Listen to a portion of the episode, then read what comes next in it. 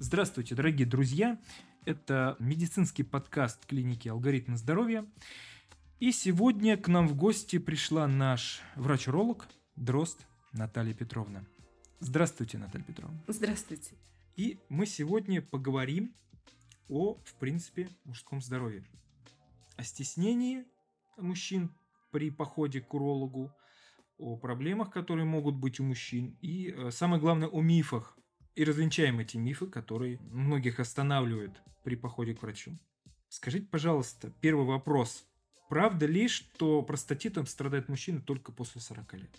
Ну, конечно же, нет. То, что эта патология чаще встречается именно в возрасте 40 лет, сейчас, конечно же, не скажешь. Ввиду такой активной половой жизни сейчас у молодых людей. И, к сожалению, несвоевременной обращаемости mm-hmm. данного контингента, поэтому простатиты встречаются уже и гораздо раньше. Причем часто это бывает первое обращение, чаще всего в острой фазе, когда приводят молодых пациентов. И это не только уже простатиты, это уже как осложнение бывают острые орхоэпидидимиты, и они уже попадают чаще всего в стационар. Мгм. И когда у молодых людей возникают такие вопросы, откуда же и что является первоисточником, то, конечно же, это чаще всего это бывает именно хронический латентно протекающий простатит.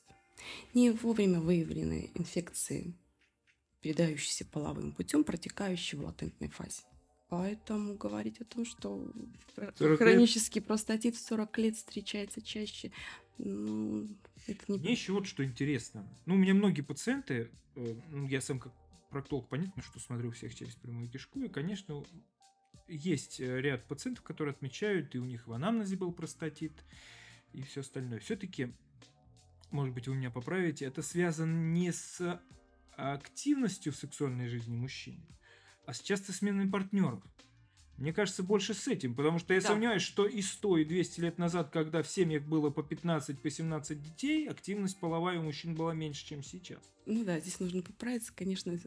Я имела в виду именно частую смену половых Да, и партнеров. все-таки это Ну, главный риск. Здесь еще и другой немножко есть фактор, скажем так, сам по себе хронический простатит. Бывает бактериальный, он бывает абактериальный. И, например, тот же абактериальный, Тут все разные заболевания, по сути, по своей, да, правильно? это, если так по-простому сказать, это застойный простатит. Мгм. То есть это у Это наоборот, от малой половой жизни. Да, это у пациентов те, которые ведут малоподвижный образ жизни, и естественно, что у них э, наоборот неактивная половая жизнь.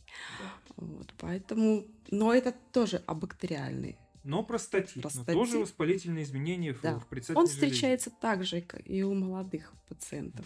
Понятное дело. Скажи, пожалуйста, в какой момент э, мужчине стоит задуматься, что у него может быть простатит?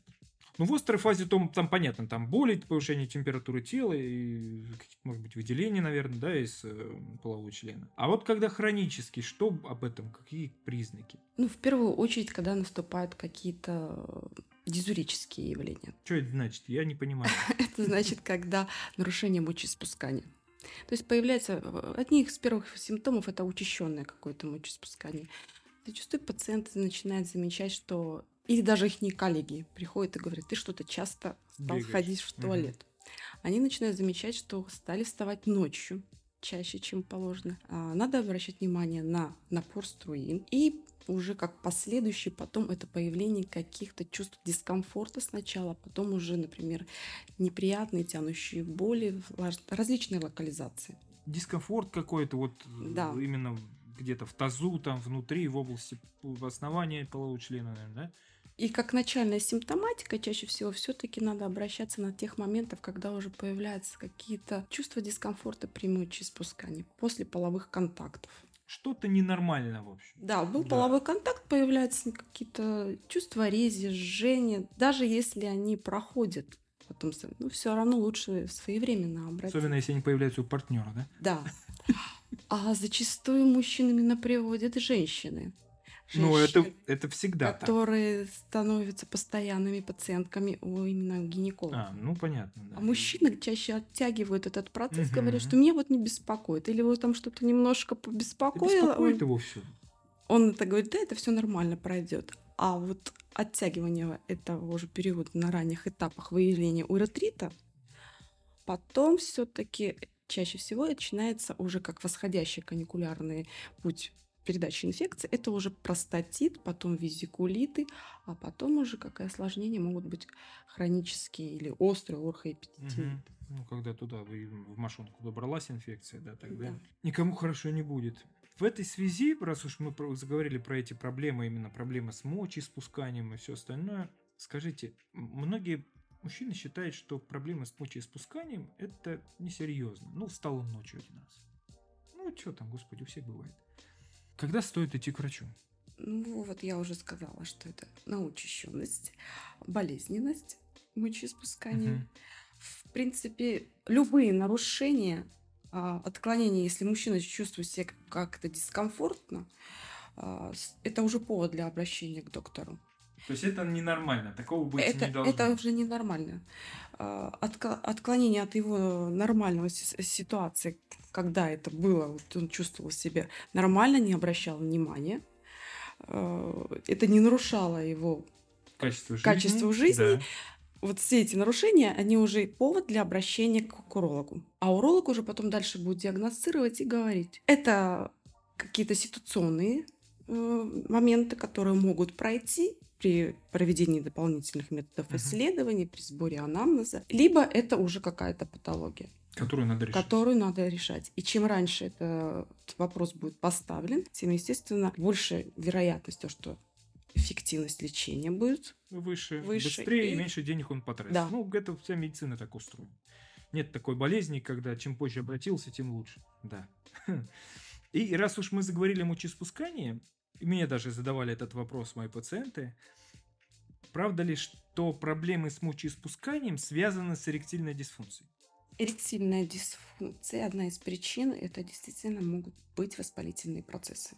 То есть причиной эректильной дисфункции да, могут быть воспалительные процессы, которые могут являться и причиной проблемы с мочеиспусканием. Да. То есть у них общая причина может быть. Эректильная дисфункция – это уже как следствие, например, тех же воспалительных процессов предстательной железы. Ну, Мгм. просто. То есть, в принципе, хронический простатит, да, может вызывать эректильную дисфункцию. Ну, это не одна из э, таких частых причин, но все-таки. Но, тем не менее.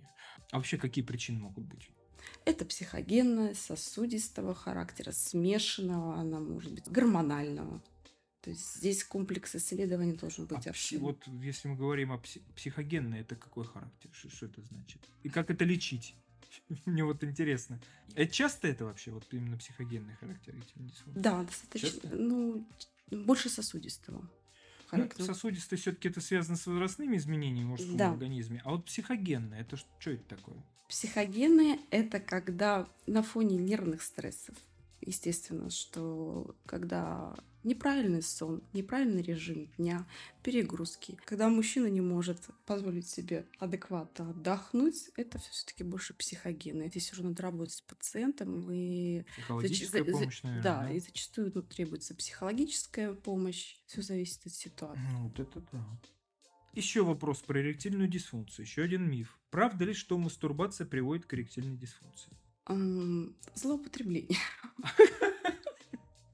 Каким образом? А что значит злоупотребление мастурбации? Это как? когда мужчина уже начинает сравнивать женщину и с Ну, это эффектом в психологическую сферу переходит. Да, да, да, когда уже А. начинает переходить в психологическую. я подумал, что это какие-то органические, может быть, ну, у меня не увязывалось в голове, как ор- органические. Это тогда да, понятно. Особенно это у молодых людей. Когда Ну, они не понятно. могут потом уже переключиться от мастурбации именно к к переходу нормальным к отношениям. нормальным отношениям женщины. И у и них они- даже возникает И они, боя... они боятся, боятся и начинать половую жизнь с женщиной, потому что они получают удовольствие. А как это будет с женщиной, Ну если да. это и зачастую первый половой контакт не обязательно, а, он бывает с взрывом эмоций и положительным эффектом. Ну да. И это может быть э, вот с таким отрицательным фактором, то, что мужчина молодого возраста потом все-таки Ну да, это вызывает Боится, какие-то да. клинические проявления. Понял, интересно. Я об этом даже, я вот такой связи я никогда не задумывался. Это интересно. Чуть в сторону отъедем. Вчера смотрели сериал вечером с супругой своей. Иностранный. Там клиника и в клинике плакат, да, что делайте детям врезание. Это профилактика заболеваний мочеполой сферы, правда? А, ну, Ну, в Америке, допустим, насколько мне известно, по статистике, там процентов 80 обрезано. Это не связано с их религией. Это связано с их традициями. Ну, так сложилось. Не знаю почему.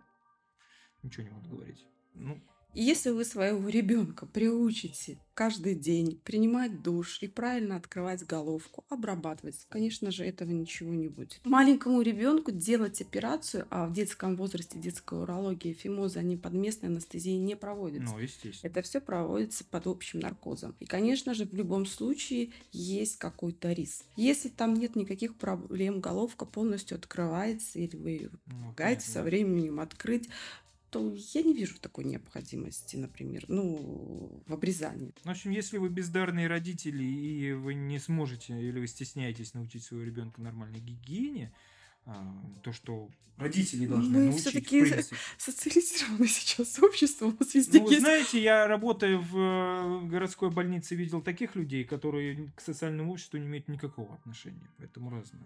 И я что начал говорить? То есть, если вы грязнули сам, да, то и ваши дети, скорее всего, будут грязнулями. Тогда да, тогда стоит делать обрезание, потому что ничему хорошему вы, в принципе, научить его не можете. А если вы адекватный человек, то прямых медицинских показаний для этой процедуры их нет. Мне кажется, это из той же среды, как э, фашисты же, они превентивно всех детей своих делали аппендэктомию. Ну да. Да, мы, чтобы же, мы же типа- не будем ложить ребенка, потому что у него... У него может, Может быть быть аппендицит, аппендицит. это ненужный орган. А потом оказалось, что это нужный орган, и у, у них у всех были хронические инфекции у этих детей, потому что это орган иммунной системы. Потом, да, в зрелом возрасте он не нужен, но в детстве он выполняет определенные функции. То же самое и здесь. Все-таки крайняя плоть, она нужна человеку, особенно маленькому человеку, потому что она защищает его от тех же инфекций. А насколько я же знаю, крайняя плоть сращена с головкой маленьких детей. При рождении, да. Мгм. Большинство деток, она все-таки не плотно, но сращена. У некоторых она позже открывается, у некоторых, ну это своевременно, сразу же в роддоме маме надо посмотреть. Открыть головку, посмотреть, яички на месте или не Ну на да, месте. но это не маме надо делать, конечно, надо Ну, делать медицинскому персоналу, маме там Ну, есть другие К заботы. сожалению, у нас не всегда медицинские персоналы вот заточены на, эту проблему. Я не думаю, что там сразу же открывают головку, все мы смотрят. А если бы у нас в обществе провести вот такой вот общий ликбез среди не только мам, но и пап в первую очередь. Вообще, в первую очередь, пап, конечно. Конечно, пап, они больше в этом понимают, У них больше опыта. больше Да, опыта. чуть-чуть в этом. А еще такой вопросик. Вот это, наверное, очень распространенный миф, что урология – это медицина для мужчин. Нет, конечно, сама по себе уро- урология это клиническая дисциплина, которая занимается изучением этиологии, патогенеза, диагностики и лечения мочевыделительной половой сферы и забрюшинного пространства. Ну, это уже э, нюансы. Что касаемо мочевыделительной системы, это почки, мочеточники, мочевой пузырь и уретр, которые существуют как у мужчин, так и у женщин. Сказать, насколько встречаемость патологии больше у мужчин или женщин, скажем, того же мочевого пузыря, воспалительный процесс, цистит, цистит, как изолированная такая нозология, чаще все-таки у женщин. Большинство женщин все-таки раз в жизни, как минимум раз в жизни, но болели острым циститами. Провокационный вопрос. Кто должен лечить цистит? Уролог или гинеколог? Ну, женский. Уролог. Уролог. Однозначно уролог, да. Гинеколог бы ответил по-другому, я думаю. Ну, не есть. Неправильный гинеколог ответил бы, конечно, Это что... я уважительно отношусь к своим коллегам, но все-таки, потому что э, бывают такие ситуации, что не может пациентка прийти, например, сразу к урологу ввиду разных причин. Первая помощь может оказываться и терапевтами, и гинекологами. В принципе, большинство моих Но коллег только первая помощь. только первая помощь. Все остальное должно, конечно, дальше разбираться уролог.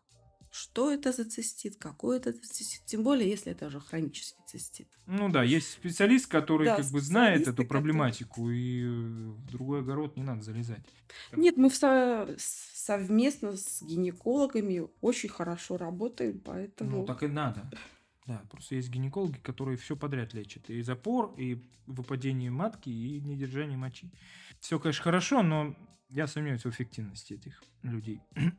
ну ладно. Лучше своевременно обратиться к специалисту, по крайней мере, если даже нет такой возможности приехать сейчас сдать анализы, или где-то вы там на даче, или вам несколько часов нужно добираться о боли, лучше принять какой-то даже тот же противовоспалительный нестероидный препарат, чтобы вам снять боли, но чтобы не сгладить э, те же изменения в лабораторных исследованиях, сдать анализы и обратиться уже к Ну да, потому что Потому надо- что под клиника цистита могут скрываться Что? многие другие патологии. Я спрашиваю то, что я не знаю. Мне интересно.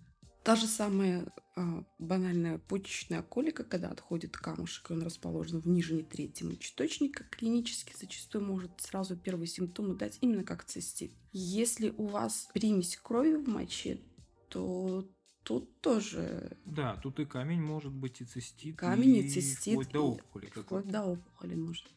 Ну, клиника почечной колики, она, ну, врачам всем известна, должна быть, по крайней мере, да, но я бы хотел, чтобы вы еще раз ее проговорили. И что человеку надо сделать, ну, вот у него клиника почечной колики. Ее ни с чем не спутаешь, наверное, скорее всего, субъективно. Если это классическая почечная Ну колика. да, и что человеку надо сделать при возникновении таких симптомов? Самому.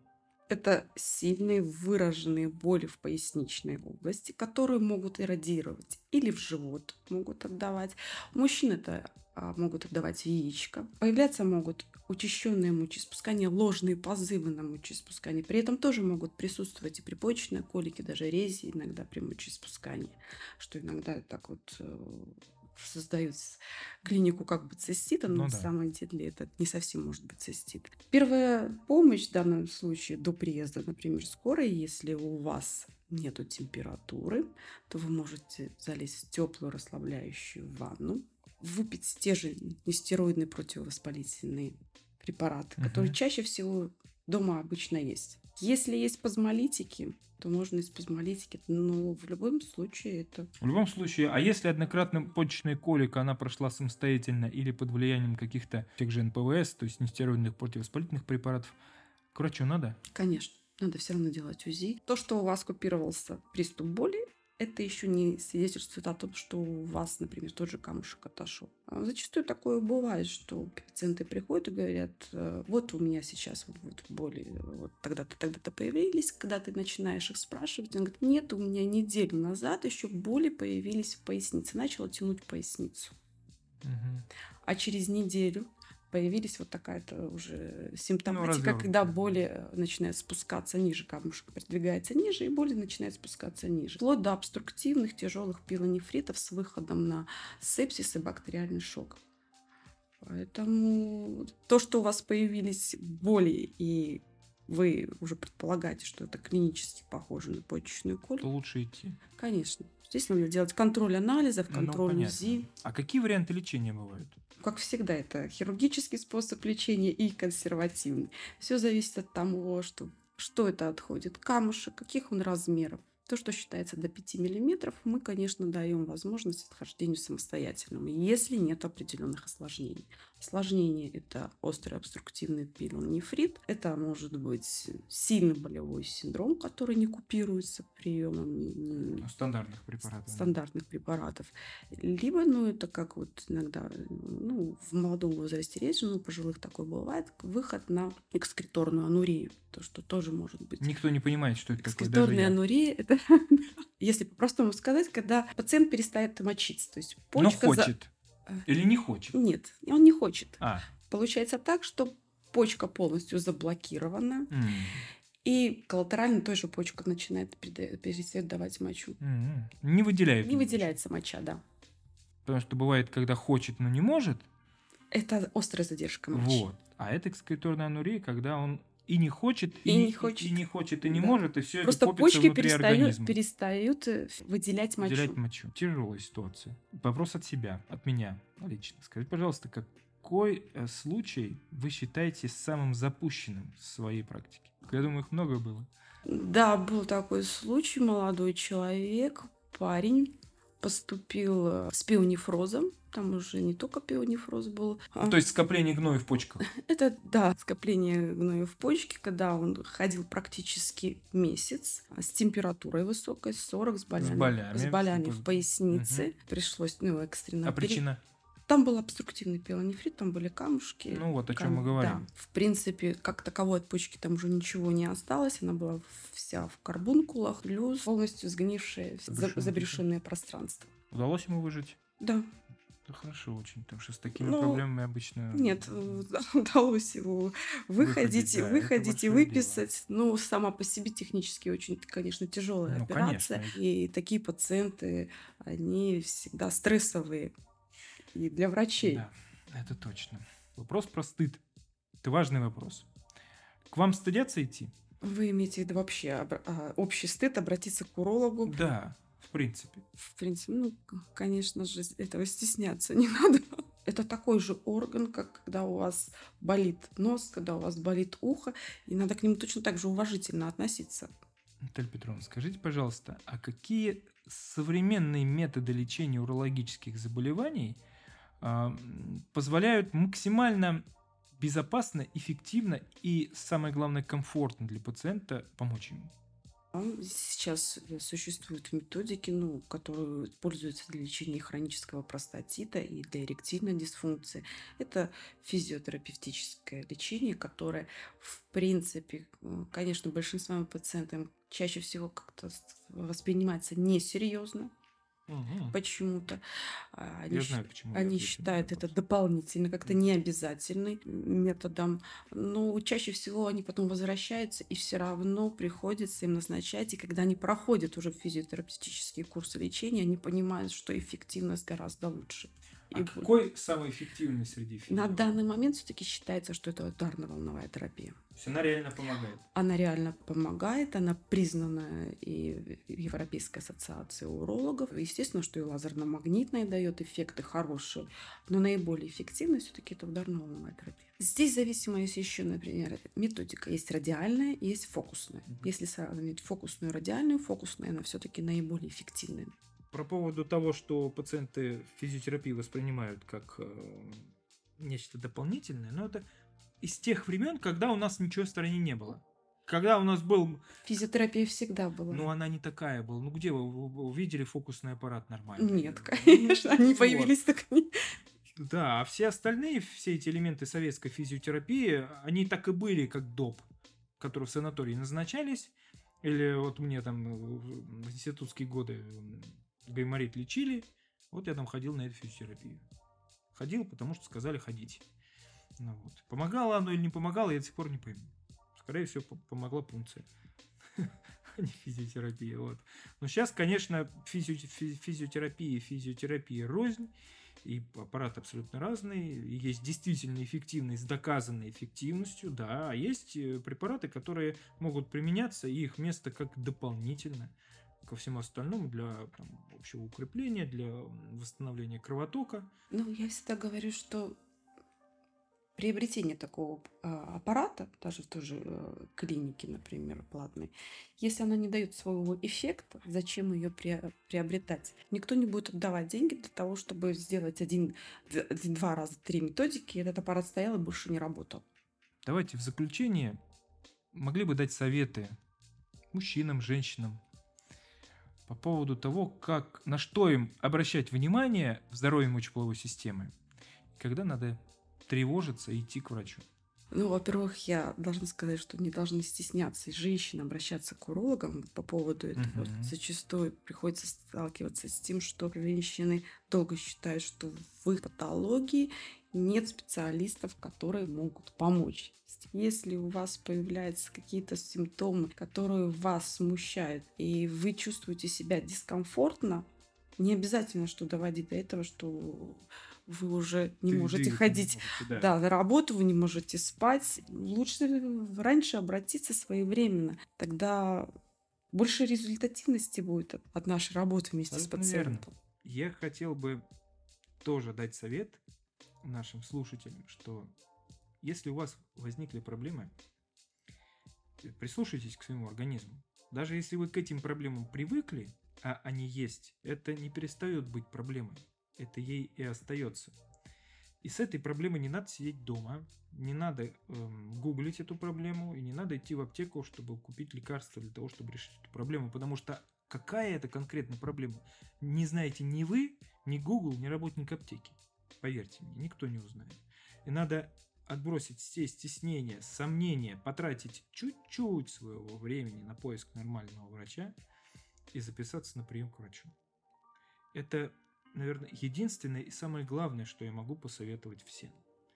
И это действительно путь к здоровью и долголетию. Спасибо вам большое, что уделили время нам и нашим слушателям. Записывайтесь к нам на консультацию, если у вас есть проблемы в клинику алгоритма здоровья. Мы ждем вас всегда. Спасибо. Спасибо большое.